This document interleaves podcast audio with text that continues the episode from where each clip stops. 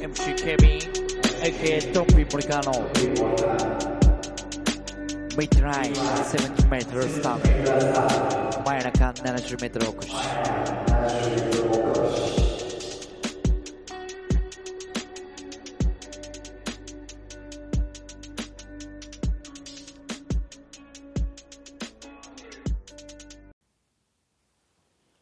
ドビー森川の真夜中 70m 起こしというわけで、えー始まりました。ドンピー森川の、えー真夜中 70m 起こしでございます。お相手は私 MCAK、えー MCK 便 AK ドンピー森川でございます。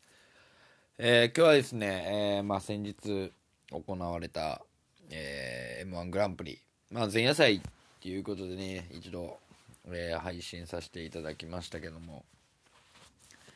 いやいい意味で、えー期待を裏切られたあのまあ、期待というかね自分の予想を裏切られた大会でしたし、えーまあ、すごいハイレベルだったと思います、えーまあ、私なんかがハイレベルと言ってしまうのはすごいおこがましいんですけどもんやっぱり自分にとって特別なね、え大会でございます。m 1グランプリで。まあずっとねなん毎回毎年まあ見させていただいてますしまあ参加させていただいてた時もありますし。今年はね、えー出たかったんですけどまあ1回戦が無観客で行われるっていうところでね審査員の前で漫才するっていうところだったんでうんまあもうねそのうん、プロの芸人としてこう一線を退いているね、えー僕たちごときが審査員の前でね漫才するっていうことがなんかこう違和感を覚えて違和感というかねなんか違うだろうと。まあやっぱりね、えー本気で円満の舞台目指している方々ばっかりがね、えー出てるんでうんまあ、ネタをしたいっていう願望はあったんですけどまあそこはぐっと抑えてというか、うん。まあ、エネルギーもちょっとねやっぱり必要になるんでいろんな弊害も出てくると思うんで、まあ、その辺も考えて今回は、まあ、出場しなかったっていうのが本当のところですけどもね。まあでも毎年 m 1見た後は漫才がしたくなるっていうね。えー、もうこれ分かりきってることなんで、うん、まあ漫才がしたくなる。m 1を見たから漫才がしたくなるというかこう押さえつけてる気持ちがこうふっとパーンとね、えー出てくるっていう感じなんですけど、まあ、今回の m 1の話ですよね、えーうん、毎回、まあ、m 1の話をするときにはまあ立場的にねおこがましいなとは思うんですけども。えーまあ、全組非常に面白かったです。で、まあ、敗者復活からも全部見させていただきました。えーまあ、特に敗者復活でね、思ったのは、うん、まあ、毎年ですけどね、あの外の音とかね、えーがすごい、ね、変なところで入ってくるとかいうのは毎年ですけど、まあでも全組、面白いネタをやってたなと。まあ、特に、あ、壁ポスター。面白かったですね、えー非常になんかこう作り込まれてるなと。うん。あの発想ねなかなかできないなと、まあ、それが結構派生していく流れなんですけど。いやーなんかあの感じで淡々としてもらったらしてもらったらっていうかねまあ多分 YouTube で全ネタ上がってるはずなんですよね。敗者復活も、えー本戦もね、えー本編の方も、えーネタだけですけど、えー上がってるんでぜひ見ていただきたいなと思います。面白かったのは壁ポスターですね。壁ポスターと Q まあ先輩になるんですかね Q さんって。ちょっと分かんないですけど。うん。面白かったですね。えーまあ、見たらわかると思うんですけどね。ゴリラでああいう絵を作文やろうとしてるだろうっていうねちょっとパワーワードがあったんですけど。うん。すごい面白かったです。で一番おもろかったのはね僕ね、まあ、東京の同期になるんですけども大宅。双子の漫才師なんですけども。うん。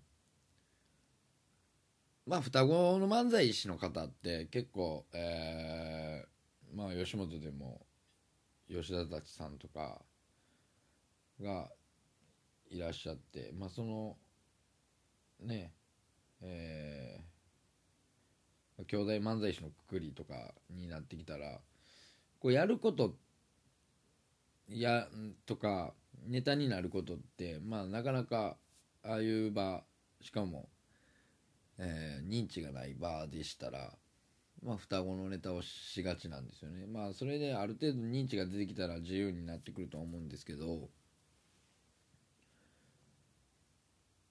あの自分の親の話をするっていうね。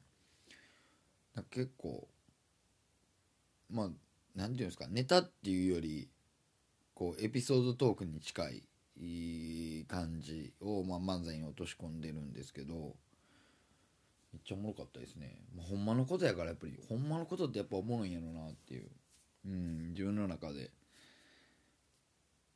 それが事実やからっていう、うん、まああれが嘘やったら嘘でおもろいですけど あの話がね。あのネタが。フィクションとして自分たちのネタとして架空で喋ってるんやったら。まあそれはそれで面白いですけど。まあほんまのことやと思うんで。余計おもろかったですよね。まあぜひあのネタを見てない方は見ていただきたいなとは思います。まああとはね敗者復活で出ていったのが同期のえーインディアンスでした、まあ、インディアンス去年ね本戦出て最後の出番で、えーまあ、なかなか結果がこう伴わずっていうところで今回トップバッターでしたね。引いたんえみくじで引かれたのが。その時に思いましたけどね。ああ盛り上がるやろうなと。こう大会的に。うん。やっぱりトップ出番って去年もそうでしたけどすごい大事だと思うんですよ。で、まあ、大会の盛り上がり方も決まってしまうんで。うん。まあいろんなうんネタがある中でインディアンスが弾いてすごい大会としては盛り上がるだろうなとその寄せとしての,、うん、の感じで言えばね。ああやってやっぱり明るい漫才が一番やったらすごい番組としては盛り上がるやろうなと思いました。でまあ田淵の良さもすごい出てましたしうんやっぱりキムとの息の合い方もねすごかったですよね。本当に。でえー、2番が2番が誰だったんでしたっけね。えー、そういうのすぐ忘れるんですよね。ねえ誰だったっけ？ってなるんですよね。えー、2番があ2番が東京ホテイソン。ホテイソンのネタねすごい良かったですけどね。受けもすごいありましたしまあやっぱりインディアンスが作った流れっていうのが大きいかなと思うんですけどやっぱり審査員の点数が低いっていうのはうんネタの仕組みでしょうね。うん。やっぱりこうネタの中身がうん悪く言えばですよ。悪く言えばまあ薄いんだと思うんですよ。でここがやっぱり一つの壁になってくると思うんですよね。あのまあその面白い漫才としては100点あげれると思うんですよね。でまあその中でこう面白い漫才っていうところで、えーもう一個おいけるかどうかっていうところですよね。うん。やっぱりシステムとして出来上がってしまってるんでね。あのたけるくんのツッコミっていうところですよね。だあそこを超えていかないといけないんだろうなというのはありますよね。でもなんかこううんネタとしては僕はまあ良かったと思うその受けとかを見ればね、うん、自分たちの出来物全部出し切ってたんじゃないかなとは見てる方からしたら思いましたけどね。まあだから今言うたように。その中身ですよね。システムをぶち壊すような感じができればまあおのずとやっぱりまた出てくるんじゃないかなと。思います。で僕の中でこうシステムが出来上がってる漫才っていうのはやっぱり多分こう認知があればねあるにつれてそれをぶっ壊す作業だと思うんですよね。だから笑い飯さんなんか僕はすごい顕著に出てると思うんですよね。やっぱり1年目であれシステムを認知して2年目爆発しました、まあ、それで優勝できなかったっていうのがあるんですけどもやっぱ3年目4年目5年目ぐらいまですっごい試行錯誤されてたなっていう、うん、のが見えましたもんねやっぱり。なんかそれがこう何て言うんですか、まあ、ミスター m 1と言われるゆえんというか、まあ、優勝できなかった中で。でこうファンタジーを取り入れた時にこう鳥人っていうのができたんじゃないかなっていう。こうフィクションの中のフィクションっていう、うん、そういうのを出来上がらしたのがすごいなと、う、だからそれまでは笑い飯さんって結構ネタの設定というかネタの大元の話って、まあ、結構簡単なやつが多かったりしたんですよね。えー、そこからまどうボケていくかっていうのですけども鳥人なんかも言うたらもう完全に創作なんでね。一から作ってる部分が、うん、あるんで、うん、そこそういうのを見つけないとっていうのはあるありますね。東京ホテイソンなんかは。うん。まあ、どうしていくんだろうなっていう感じはありました。そして、えー、3番がニューヨークでした。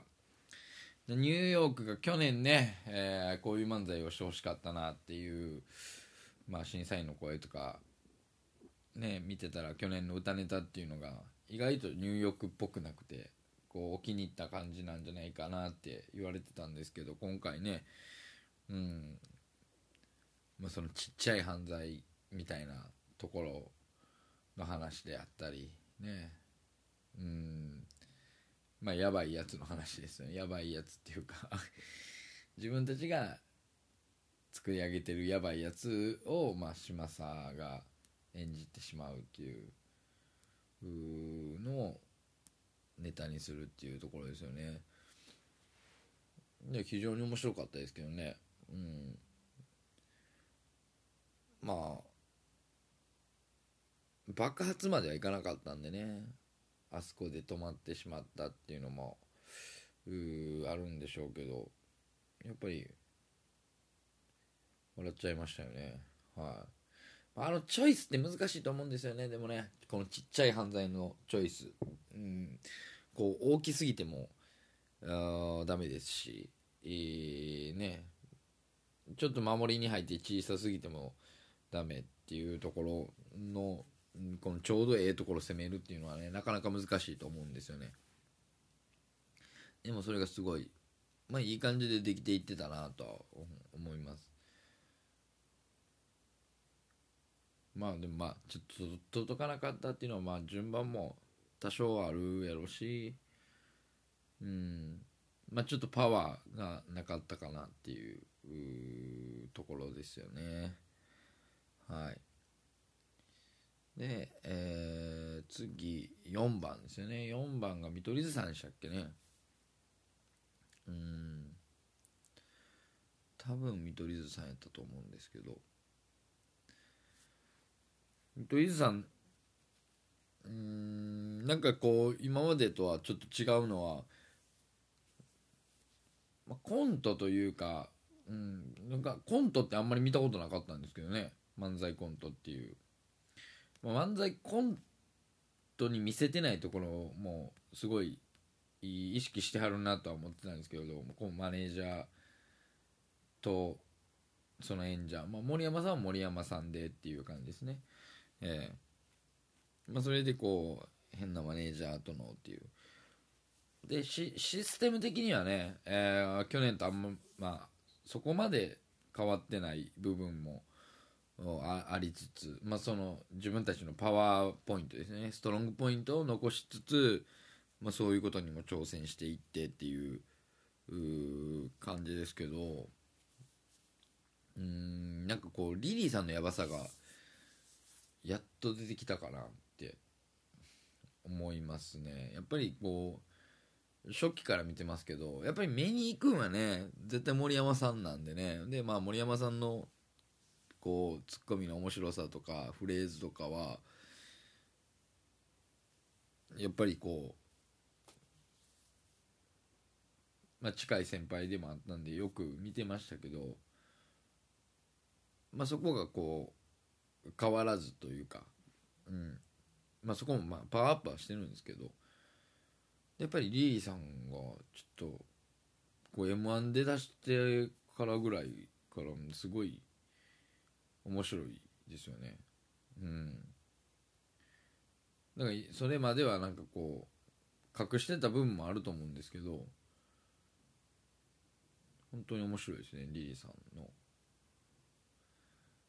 あの感じも、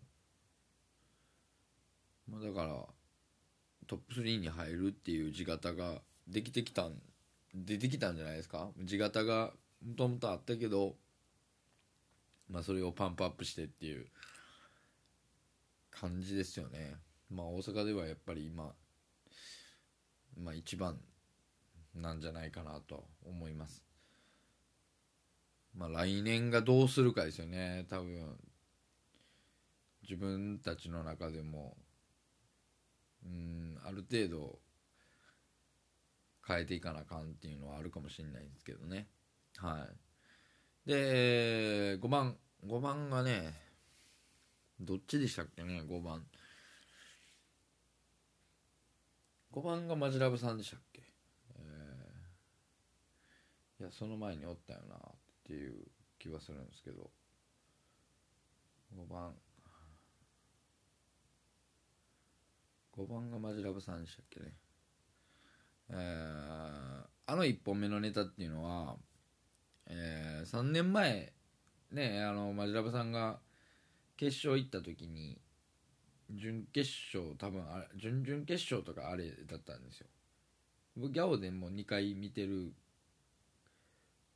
感じがあったんで、まあ、その時にできてたはずなんですよねだからあの当時多分1本目なんかミュージカルのやつやって決勝ラウンド行ったら2本目に多分あのフレンチをやろうとしてはったんだろうなと思うんですけど1本目がそれを持ってきてやっぱり久々に見てあの時ももうあの一発目のボケっていうのはねやっぱ相当心つかまれるんですよね。あれはめちゃくちゃ面白いんですね。でまああれもそうですけどあれの何が面白いってやっぱり村上さんが正しながらもやっぱり泳がすんですよ。まあ、泳がす、泳がさないと、まあ、野田さんが生きないっていうのもあるんですけど、あの、泳がし方がね、もうずっと違うよ。違うよっていうところの、もうトーンと言い方だけなんですよね。違うよ、違うよっていうところがやっぱりこう笑いを増幅させていくんですよね。だって違いますもんね。はい。最初のフリーとね。最初の振りはこうやでこうやでって言うてるのと全く違いますからね。あの違うよがねもうすっごい面白くなってくるんですよね。違うよ違うよって。もう全部や違うやってること違いますからね。うん。ほんまに違いますから。うん。でやっぱりそれすごいのはやっぱり違うよで言ってしまうところですよね。うん。で2個目のボケでもうなんか違うよっていうところもやっぱり外さないですもんね。あれはすごい見てて羨ましいなって、えー、うん思いますね。本当に。でまあちょっと決勝ラウンドのね、えーネタの話はこの後にしたいなと思うんですけどもやっぱりその最大自分たちもねあのートニーさんらも言ってましたっておっしゃってましたけどもうその最大瞬間風速を狙ってっていううんところですよね。後半弱くなるっていうのはねこれもね芸人にとって芸人あるあるなんですよね。うん、まあ、特にああいうマジラブさんみたいな作りだとですねやっぱり後半弱くなるんじゃないんですよ。前半が強すぎるんですよ多分。うん。でそれはねこうやっぱりネタにおいてあるんですよね。うん。非常に非常にですね。本当にあるあるですね。うん。でもそれがもう言いたいことなんでそこで掴まないと無理ですしね。ある意味ギャンブルなんですよ。だって一発目で最大瞬間風速を記録しないと風止まったまんまですからね。うん。でもこう漫才の乗り方も全然違いますから。はい。ある意味賭けなんですけどまあその辺の凄さは。ねえーもうものの見事だと。思います。でまあ3年空いたんでねいい意味でやっぱりこう審査員の人も観客の人ももうマジラブさんを忘れてるっていうところは、まあ、審査員の人はプロですからね、えーどことなしでも絶対ネタを見てはると思うんですけど。でもやっぱりこう改めてバーンと全力でやられた時っていうのはめちゃめちゃ面白いなと。思います。思いました。あほんでそれマジラブさん6番でしたっけね。で5番がえっ、とおいでやすこがさんですよね。いやもうネタ的にね一番笑ったのはやっぱあの1本目ですね。うん。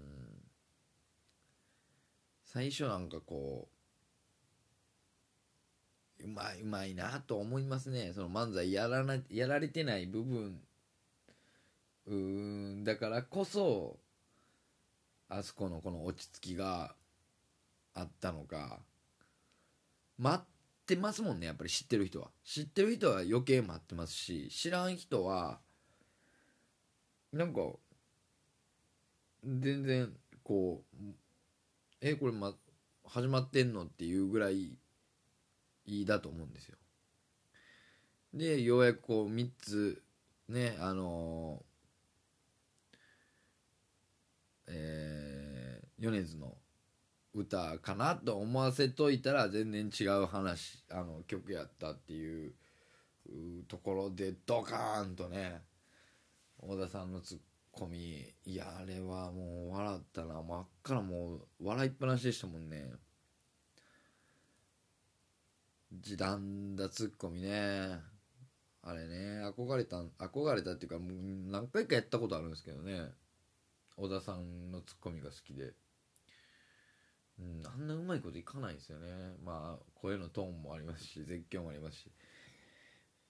やっぱり漫才師ってあんだけ声出しても全然余裕やって思われがちなんですけどね。いやしんどいっすよあれ。まああのマジラブさんの漫才もしんどいと思いますけど。やっぱりねスプリンターみたいな感じですよほんまに。アスリートでいう。全力でやるんで。ね。まあ喉弱い人はもうあの一発目で多分パーンとの声飛んだりしますよ。普通に。いやでもそれをこうね日本やりきってしかもその後もずっとあのテンションでっていうのは。やっぱりすごいなって。まあそれはやっぱり今まで踏んできた舞台のねでかさであったりもするんで。そこまでこうね初めてこう今の漫才の舞台やからっていうところは臆することなくやられてましたよね。本当にどちらも100%いい部分が出たんじゃないかなと。いやあの1本目のネタはすごかったなって本当に思いますね。うん。しかも単純でしたからねそのネタの仕組みとしては。知ってるかなって思ったら知らん歌やったっていうとことね盛り上がるかっていう曲のチョイスとねうんなんかそれが非常に分かりやすい部分でもあったしあのツッコミが生きるっていう分かりにくいツッコミ分かりにくいボケってツッコミの技量をこう見られるがちなんですけど逆なんですよね分かりやすいボケにどんだけ面白いツッコミできるかっていうところだと思うんですよ。うん。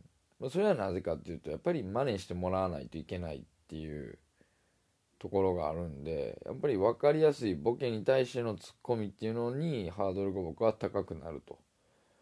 それでどんだけ面白いか面白くないかで芸人さんも多少それで判断されるっていうところはね絶対あると思うんですよ。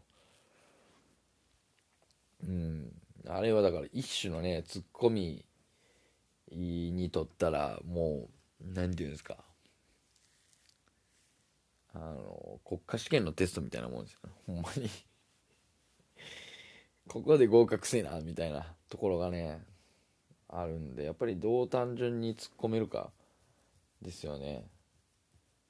でオウム返しで面白い人はめっちゃ面白いって言いますからね。なんか言ってましたし。そうなんですよ。結局大昔って要はいや言うてるだけやんって俺が言うたこと言うてるだけやんっていうところでツッコミが面白ければねほんまに単純にねそのボケのパワーを吸い取ってカウンターですよね言うたら。どんだけ大きなカウンターを打てるかっていうことなんでいやすごいなっていう、えー、ただただ笑いました。はい。でマジャブさんが来てのオズワルドですね。今大会の中で僕は一番ネタ的にはえー、まあ面白かったという部分もありますしうんよく考えたなっていうまだそういうの残ってたかっていう感じですよね。で、いわばね、しょうもないことなんですよ。ねしょうもないことっていうか、なんていうんですか。自分の名前を、こう、解明したいっていう、まあ理由としても、すごい、母音が並んでるからっていう。そこのね、発想の着眼点っていうか、そっからネタにしようって思うか思わないかなんですよね。要は。うん。そんな人いっぱいいてるじゃないですか。母音があの人なんて。でまあたまたまでしょう。畑中君の名前が全部ああやったからっていうところでそこに引っかかってそこをこうやっぱりネタにして広げていこうっていうところですよね。だからそこがもうあの伊藤君の、うん、自信が見えるっていうかいけるっていう自信があるんでしょうね。うん、であのツッコミのこと言われてましたけど、うん、まあ僕も気になってましたね。それはもう去年初めてオザルドが M−1 出た時からすごいうん気になってて。なんかねそのちっちゃくても大きくてもそのトーンの問題じゃなくて、うん、賢すぎるんやと思うんですけどね。うん。自分のゾーンっていうのは分かってると思うんですけど、こういう言い方した方が面白いっていうのは分かってると思うんですけど、なんか分かってるからこそちょっと鼻につくというか、うん。ああ、もうここで笑いをガッサー行きたいんだろうなとかあここはジャブ程度でポンと笑いがあったらいいだろうなっていうところがねちょっと見えちゃうというか、うんまあ、見えて当然なんですけどなんかこう魂の叫びではないみたいなところがねあるんですよね。でそこはやっぱり小田さんと比較してもタイプが違うっちゃ違うんで何とも言えないんですけどうん。でそれがさっき言ったツッコミ論ツッコミの、まあ、テストというか分かりやすいボケに対してのツッコミとやっぱりこう分かりにくいボケに対してのツッコミって全然違うんですけどうん。分かりにくいからこそやっぱり繊細な部分っていうのはあったりするんですけどね。そこが多分変われば全然来年とか優勝するやろうなと思いますね。うん、ネタの完成度で言えば本当にちょっとすごいすげえなって思いましたね。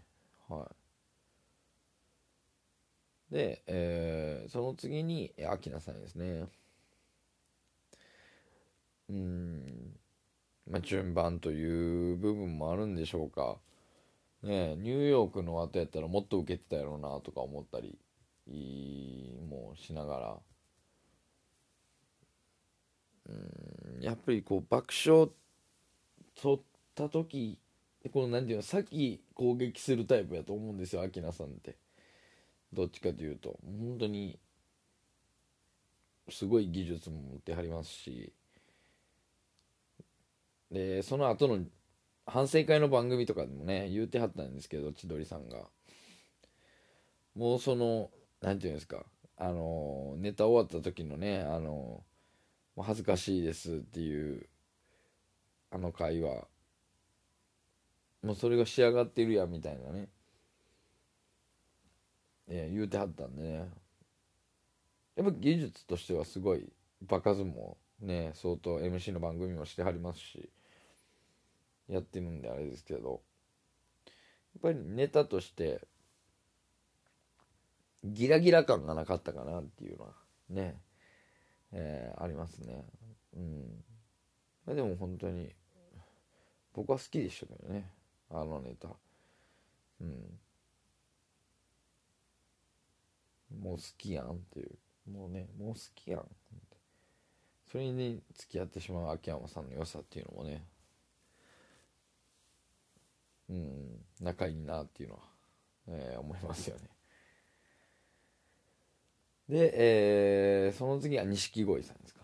はい。ああ、今回だからね、えー、どうなんやろうと、こう、ダークホース的な感じで言うたら錦鯉さんなんかなと、いうふうに思ってたりしてたんですけど、まあ、わずかに届かずと。もうちょっと面白いネタあんのになとか思ったりするんですけどね。まあやっぱりレーズンパンが言えな、なんかね、レーズンパンのレーズンパンがね、えー、なかなか聞き取りにくいっていう。まああれもまあ面白さではあるんですけどね、まあ、そこを面白がれるか違和感になるかっていう差でもあるんですけど。だからもうちょっと面白いネタあるやあるなとは思ってたんですよね。だからあのチョイスに関してはちょっと、とまあ、疑問が残るというかまあでもねえー、正則さんのうん面白さっていうのは、うん、出てましたし。渡辺さんのツッコミもやっぱり、うん、なんかこう工夫されてる感じがね見えますよね。こうなんていうんですかオーソドックスなんですけど形としてはオーソドックスに見えてなんかこうこういろいろと試行錯誤されてるなっていうのは、うん、見えました。はい。で、えー、次がラストですか。えー、ウエストランド。井口くんのうるささあんまなかったですよね。うん。もうちょっとうるさい感じのイメージだったんですけどいい意味で力感が抜けて。うん僕はでも今までのウエストランドの中でも好きな方のネタでしたね。はい。まあエンジンかかってきた時はそのね普段通りの井口くんの感じが出てたんでよかったと思いますけども。はい。まあただこう若い子の前でやるっていうのと全国的なことを考えた時にちょっと芸人の話だったじゃないですか。ああいうのって、うん、だからそこが、うん、若干あるなと。まあ大阪にもいてるんですけどねああいう笑いの取り方するやつっていうの。だそれがうんやっぱ劇場では強いけど寄席では強いけどライブでは強いけどっていうところですよね。うんテレビ的なのかテレビ向きじゃないのかっていう差はあると思います。はい。さあ、えー、それで、えー、全10組が終わって、えー、トップ3組が、えー、おいでやすこがさんマジカルラブリーさん見取り図さんと、えー、この3組になりました。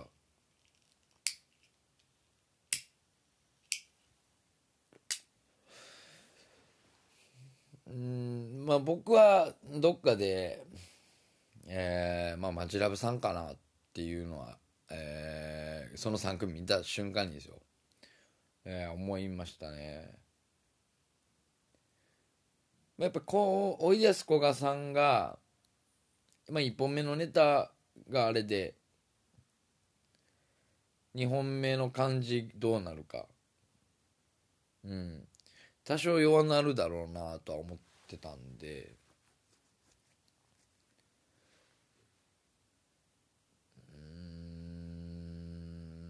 まあマジラブさんのネタ次第かなと。で見取り図さんはなんか今回撮る感じじゃないなと。いうふうな。僕の見解ですけどね、えー、今回は見取り図さんはとりあえず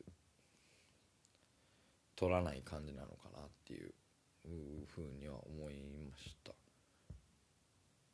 でも2本目のネタのがやっぱ面白かったですね。見取り図さん。普通のしゃべくりに変えて、えー、地元のやつ。ね。えー、喧嘩の仕方とか。うん。岡山と大阪のね、えー、言い合いみたいな。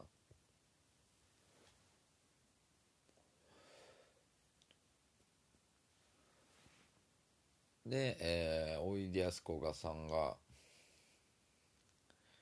2回目は「ハッピーバースデーのね、えー、歌うやつ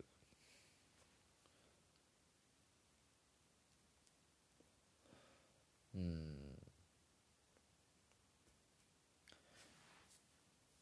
まあ「ノンストップ!」で行ったからかなっていう部分はありますけどねやっぱり小田さんのツッコミってこうやっぱぶつ切りにした方がこうなんていうんですか。セグメントで分けていった方がいいんですよ。本当にこのアンカーで言うとね。うん。やっぱりこのセグメントこのセグメントこのセグメントっていうところで。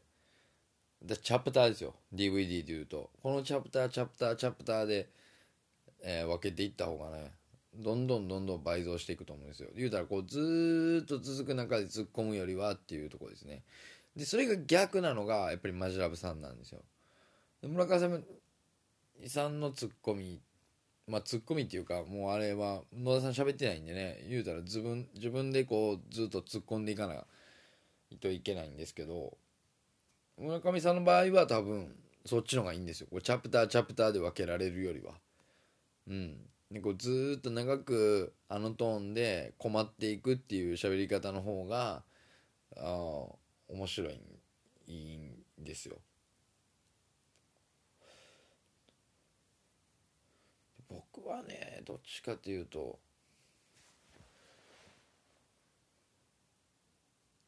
タイプ的にはね村上さんなんかなと思ったりするんですけどね。僕はそんななんていうの強いパワーワードがあるわけでもないんでうん。結構外したりするんですよね。チャプター系の。ツッコミ言うたら「待って待って待ってドーン」っていうのはなかなか結構外したりするんですよね。うん。それが悩んでた時期がめっちゃありましたもんね。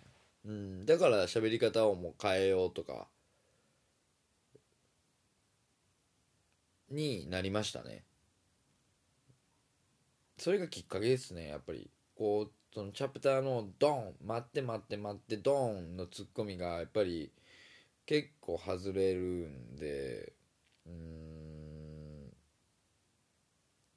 なんかずっと喋ってるところにちゃちゃ入れる方が良かったりするんですよね。うんそっちの方がツッコミとしては弱いですよ。弱なりますけど、うん、ツッコミのイメージとしては。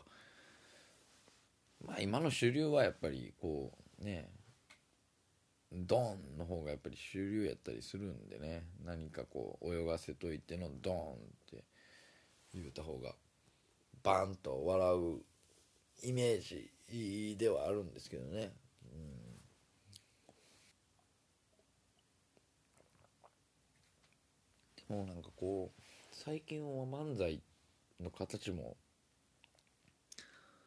うんいろいろ増えていってるんで